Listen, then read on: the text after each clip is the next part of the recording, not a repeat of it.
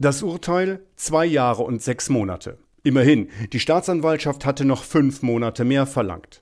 Der russische Menschenrechtsaktivist und Kreml-Kritiker Oleg Orlow wurde noch im Gerichtssaal festgenommen. 8 Beamte führten den 70-Jährigen ab. Er hatte in seinem Schlusswort vor Gericht vermutet, dass die Strafe etwas Grundsätzliches haben würde. In der Tat werden wir dafür bestraft, dass wir uns erlauben, die Macht zu kritisieren. Im heutigen Russland ist das absolut verboten. Und Orlow hat vieles in Russland kritisiert. Er ist Co-Vorsitzender von Memorial. Die 1989 gegründete Menschenrechtsorganisation dokumentierte mehr als 30 Jahre lang die Verbrechen der ehemaligen Sowjetunion in der Zeit des Kommunismus.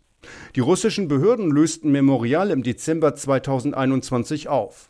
Nur ein Jahr später wurde die Organisation mit dem Friedensnobelpreis ausgezeichnet und Orlow veröffentlichte einen Artikel in Frankreich. In dem Beitrag prangerte er an, dass ukrainische Zivilisten massenhaft getötet würden, im Zuge der in Russland sogenannten militärischen Spezialoperation. Deshalb wurde Orlow im vergangenen Jahr wegen wiederholter Diskreditierung der russischen Armee mit einer Geldstrafe belegt.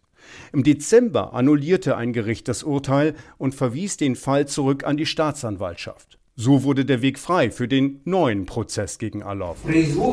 Das ist Willkür, getarnt als formelle Einhaltung einiger pseudolegaler Verfahren. Bisher war Orlow einer der wenigen russischen Oppositionellen, die nicht im Gefängnis sitzen oder im Exil sind.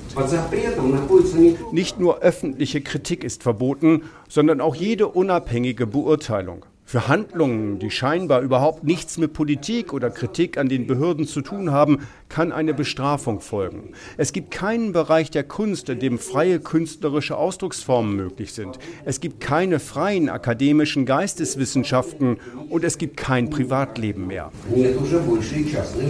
Orlow nutzte sein Schlusswort in dem jetzt zu Ende gegangenen Verfahren auch dazu, an den kürzlich unter ungeklärten Umständen verstorbenen Alexej Nawalny zu erinnern und all jene zu würdigen, die um ihn trauern.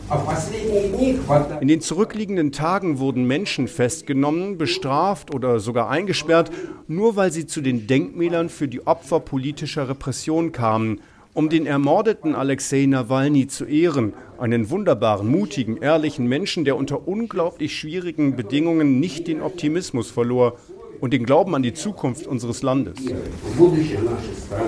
Orlow kann versuchen, das jetzt gegen ihn verhängte Urteil anzufechten. Wie aussichtsreich eine Revision ist, ist fraglich.